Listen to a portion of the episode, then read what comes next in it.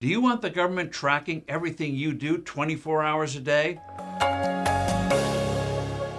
Hello, I'm Steve Forbes, and this is What's Ahead, where you get the insights you need to better navigate these turbulent times.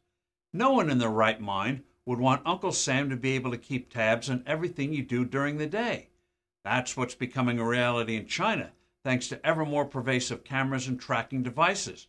Authorities, for instance, are using facial recognition technology to identify the protesters of China's insane pandemic lockdown measures who will now face the wrath of this dictatorial regime.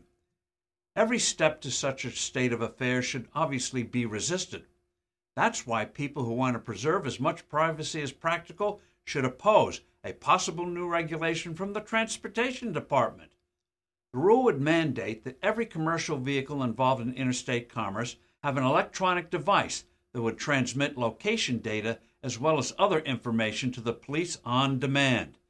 This data could be had without a warrant. Advocates say such a rule would help law enforcement track truckers suspected of engaging in nefarious activities. But this raises a basic constitutional question. Aren't law enforcement officials supposed to get a warrant for probable cause to engage in this kind of constant monitoring?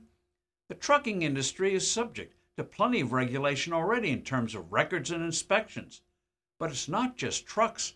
Such mandates have been applied in other areas. Jared McClain of the Institute for Justice, writing for the Reason Foundation, notes that, quote, the Commerce Department compels all charter boats in the Gulf of Mexico to install tracking devices, end quote.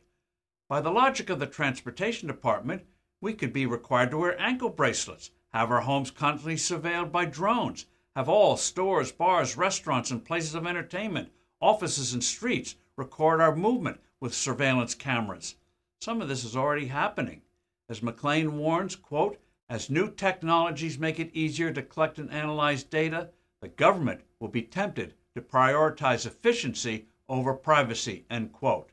We must all be vigilant in preserving the privacy that was guaranteed in the Constitution of the United States.